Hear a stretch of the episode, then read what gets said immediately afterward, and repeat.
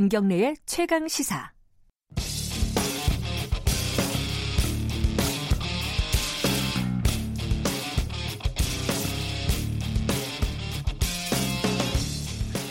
네, 김경래 최강시사 3부 시작하겠습니다. 오늘의 창을 통해 여러분은 역사 이야기, 역사 카페 시간입니다.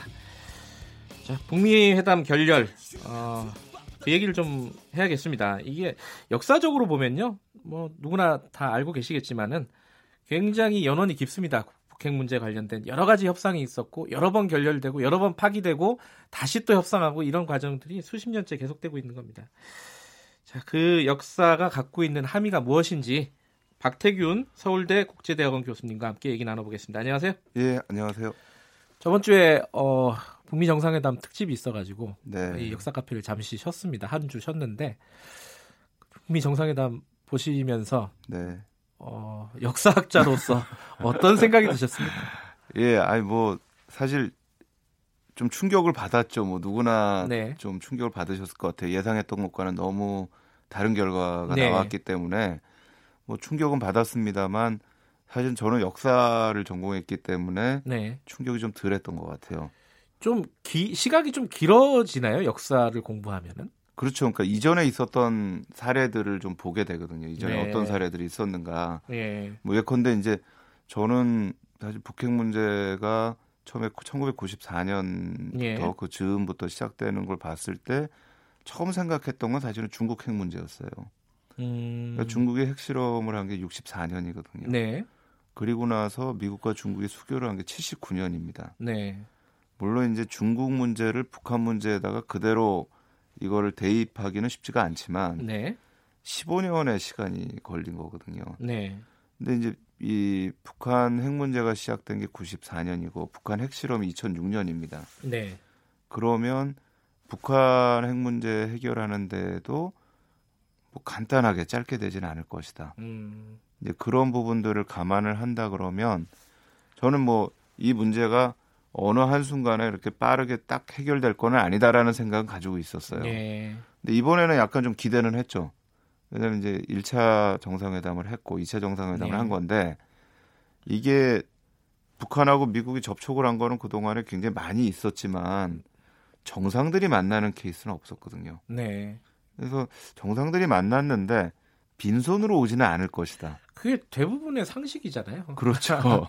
그랬는데 네. 이제 이런 결과가 나온 거죠. 예. 근데 또 한편으로 뭐 중국 보면은 72년에 닉슨 대통령이 갔잖아요. 네. 근데 그렇다고 해서 미국과 중국이 수교를 한 건 아닙니다. 음. 오히려 그때 발빠르게 수교를 한 거는 일본이 중국하고 수교를 한 거고 72년에 간 이후에도 7년이 지나서 79년이 돼서야 미국과 중국이 수교를 하거든요. 네. 그러니까 이제 그런 측면에서도 아, 또 생각을 해보면 또 많은 조율 과정이 또 필요할 수 있겠다. 예, 네. 과거를 한번 되짚어 봐야지 지금의 어떤 회담 결렬과 진행 상황, 네, 앞으로의 진행 상황들이 약간 눈에 보이지 않을까라는 생각이 들어서 네, 정리를 좀 해보겠습니다. 근데 잠깐만 찾아봐도요, 북핵 네. 관련된 숫자들이 굉장히 많아요. 뭐 예. 예컨대 뭐 919, 네, 뭐 213, 네, 13, 뭐 네. 각종 숫자들이 너무 많아갖고 이 네. 도대체 이게 뭔가 싶기도 해요. 하나씩 뭐 자세하게는 못하겠지만은 네. 흐름들을 한번 정리해 보면요. 네, 94년도 아까 말씀하셨잖아요. 제네바 합의가 가장 먼저 떠올라요. 그 네. 뒤에 물론 이게 완전히 폐기가 된 거죠. 제네바 그렇죠. 합의는요. 폐기가 됐습니다. 제네바, 제네바 합의가 왜 이렇게 합의가 된 것이고 그 이후에 폐기 과정을 간단하게 좀 설명을 해주세요. 일단 합의가 되는 과정 자체는 네, 뭐 아마 많은 분들이 기억을 하시겠지만 그 당시에 이제 카터 대통령이 어, 방북을 하고 그리고 이제 내려와서 어, 남쪽에서 김영삼 대통령을 만나고 네, 하면서 그 시기에 있었던 이제 북핵 위기가 봉합이 되고 사실은 그때가 이제 제 1차 남북 정상회담이 열릴 계획이었죠. 그렇죠. 근데 이제 갑자기 김일성이 죽으면서 어, 남북 정상회담은 열리지 않았고 네, 남쪽에서는 그때 갑자기 또 반공 분위기가 확 일어난 반면에 음, 미국 쪽에서는 이제 그때의 기세를 몰아가지고 이제 제네바에서 네, 북핵 문제 합의를 하게 됩니다. 네, 그러면서 이제 북한의 핵시설들을 동결하는 대가로 해가지고 네. 에너지를 공급하고 경수를 제공하겠다. 음, 키도를 만들고 이제 남쪽에서 이제 그 부분들을 이제 주도해 나가는 이 과정이 있었는데 그게 이제 1차 핵실험 전이잖아요. 그럼요. 훨씬, 훨씬 전이죠. 전인데 그때 네. 잘 됐으면 사실은 그렇죠. 지금까지 문제가 없을 텐데 그때 왜 이렇게 어긋나 버린 겁니까? 제네바 합의가. 그러니까 이미 뭐 그거는 부시 행정부의 강경책 때문에 그렇다라고 많이들 얘기는 하지만 네. 기본적으로 이 클린턴 행정부 때도 98년, 99년에 네. 다른 지역에서 혹시 핵 이 물질들을 하고 있는 게 아니냐, 재처리하고 네. 있는 게 아니냐라는 의혹이 일차적으로 있었고요. 예.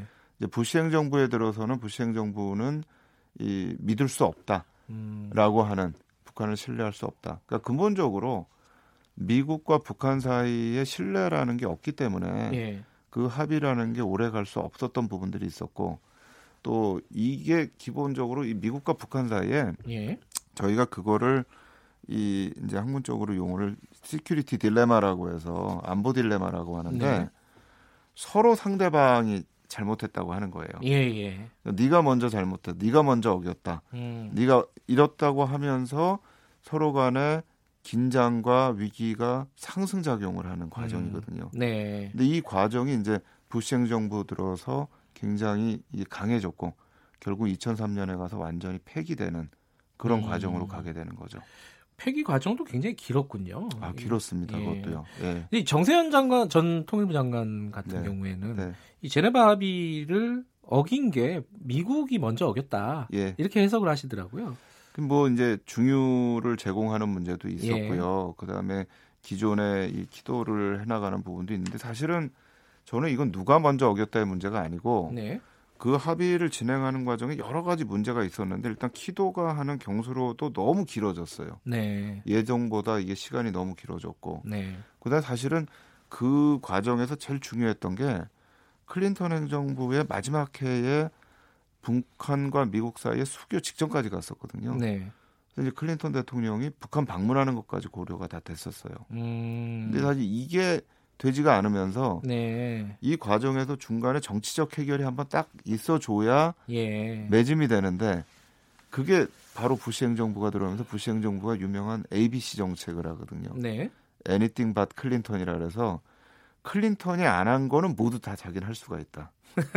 이렇게 돼 버리니까 예. 클린턴 대통령도 북한을 방문해서 뭘 하더라도 부시 행정부에서 그걸 뒤집어 엎을 수 있다는 생각을 한 겁니다. 예. 결국 못 간 거죠. 그러니까 상황이 이렇게 되니까 결국은 동력을 잃을 수밖에 없었던 것 같아요. 예. 그 뒤에 이제 2003년에 어, 파기가 되고 겨- 결과적으로요. 네네.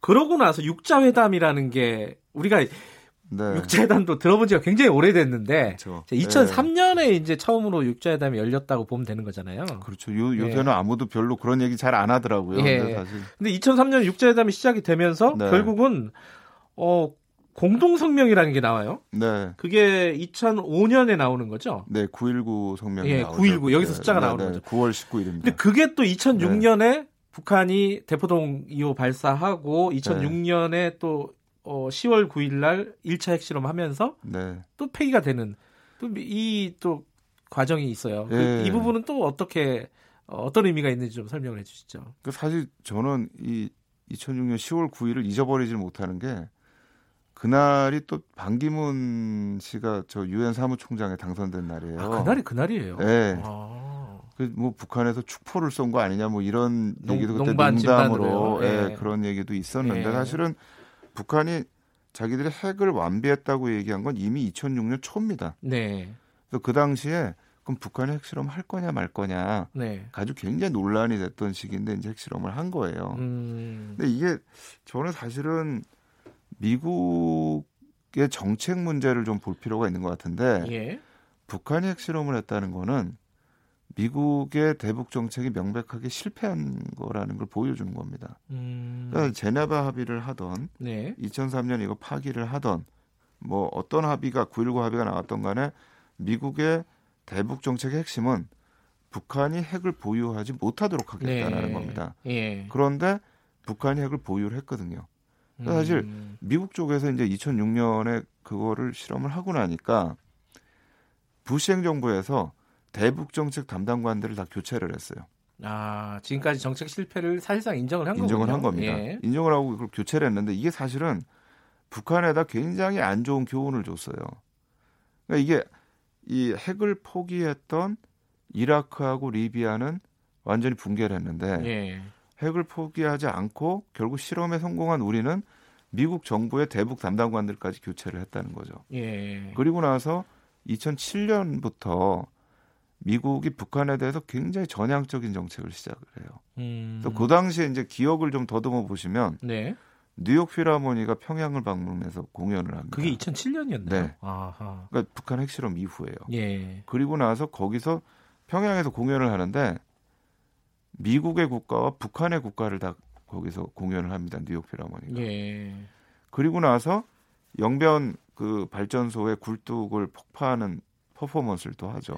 그게 2008년이었죠. 네네네. 예. 이제 이렇게 되니까 어 이게 이제 북한 쪽에서 받을 수 있는 건 우리가 뭔가 하여튼 선제적인 조치를 해야 된다. 그러면 저쪽에서 우리한테 협상을 가져올 수가 있다. 음. 근데 우리가 이거를 그것이 없이 완전히 폐기했을 땐 사실은 리비아식 모델이 될 수가 있다라는 거죠. 음. 그러니까 정권 붕괴로 갈 수 있다. 그러니까 미국과 1차 북미 정상을 회담을 하면서도 북한의 체제 보장이라는 네. 얘기가 들어가는 것이 우리는 리비아식의 그런 방식은 따르지 않겠다라고 하는 의지를 강력하게 보여준 거거든요. 그런데 그게 결국 또 실패하고 2009년도에 2차, 2차 핵실험이 벌어지는 거 아닙니까? 그렇죠. 그러니까 2008년도와 2009년도 사이에 벌어졌던 일, 냉각, 네. 냉각탑을 먼저 북한이 폭파, 폭파하면서 네. 유화적인 제스처를 쓰고, 네. 근데 그게 또 결렬이 되면서 핵실험을 또 하게 되고, 네, 네. 지금 이제 1, 2차 정상회담을 했는데, 또 북한에서 또 영, 영변 같은 것들 또 폭발을 했지 않습니까? 네. 앞으로 어떻게 될 건지 약간 데자뷰 같은 느낌이 들어요. 네. 요번 거는 2008년과 9년의 어떤 그 일련의 사건들하고 뭐가 다릅니까? 뭐 어떤 기본적으로 저는 몇 가지 조건들이 있는 것 같은데요. 예. 하나는 이제 북이 이전에는 핵만 가지고 있었는데요. 네. 이제는 ICBM을 가지고 있다라는 겁니다. 아, 대륙간 탄도 미사일. 그렇죠. 예. 그거는 이제 미국한테 직접적인 위협이 될 수 있는 부분이기 때문에 예. 미국은 양당 간 어느 한쪽을 선택해야 되는 네. 이전에는 뭐 핵 문제가 미국한테 직접 위협은 아니었기 때문에 네, 네. 근데 이제는 이제 선택을 해야 되는 시점이고 네. 또 트럼프 행정부가 가지고 있는 여러 가지 정치적인 상황을 또 봐야 되는 부분들이 있는 것 같아요. 네. 그러니까 그런 부분들이 미국 내에서 지금 트럼프 행정부가 이거를 해야 되는 음. 이런 필요성. 네. 그러니까 이전하고는 사실 지금의 조건은 상당히 다르다. 음. 그러니까 북이 또 우리가 이걸 하겠다고 나설 수 있었던 것도 네. 자기들 조건이 바뀌었기 때문에. 그러니까 북은 2007년, 아 2017년 그때 자기들의 핵 무장을 완성했다라고 예. 선언을 했잖아요. 예. 그러니까 이제 그 부분들도 여러 가지 함의를 가지고 있습니다. 음. 그 조건이 이전과는 다른 건데 만약에 이전에 여러 가지 합의들처럼 굉장히 흐릿하게 명확하게 하지 않고 합의를 하면 그 합의는 언제든지 파기될 수가 있다. 음. 네. 그러니까 저는 뭐 지난주에 충격은 있었지만 그렇게 완전한 내용을 가지고 합의를 하지 않는 않기 그냥 했다면 그건 또 파기가 될 수 있다. 그렇다면 시간이 좀 걸리더라도 이전과는 좀 다른 네. 그런 합의 내용들이 나와야 되는 게 아닌가 그런 생각을 좀 하고 있습니다. 뭐 정확하게 예측은 어렵겠지만은 어, 이 회담이 좀 이어지고 네. 실질적으로 북미가 다시 움직이려면은 어느 정도 시간이 필요할까요? 뭐 여러 가지 뭐 다양한 네. 얘기가 있겠지만 저는 빨리 할수록 좋지 않겠는가. 일단 음, 논의를 이어가는 동력은 가져가야 된다라는 예. 생각은 하고 있습니다. 뭐 폼페이오가 뭐 조만간 또 평양에 사람들을 보내겠다 뭐 이런 식으로 얘기는 했다는데 네네. 어, 그런 게 교수님 말씀대로 대화가 이어지는 어떤 측면이었으면 좋겠다 이런 생각이 드네요. 네. 자 오늘 여기까지 듣겠습니다. 이 어, 과거의 어, 회담 그리고 협 협상 그리고 결렬 이런 것들이 반복된 걸 다시 이렇게 쭉 짚어보니까 참 지난하다 이런 네. 생각이 드네요. 네. 자 고맙습니다. 네, 감사합니다. 박태균 서울대 국제대학원 교수님이었습니다.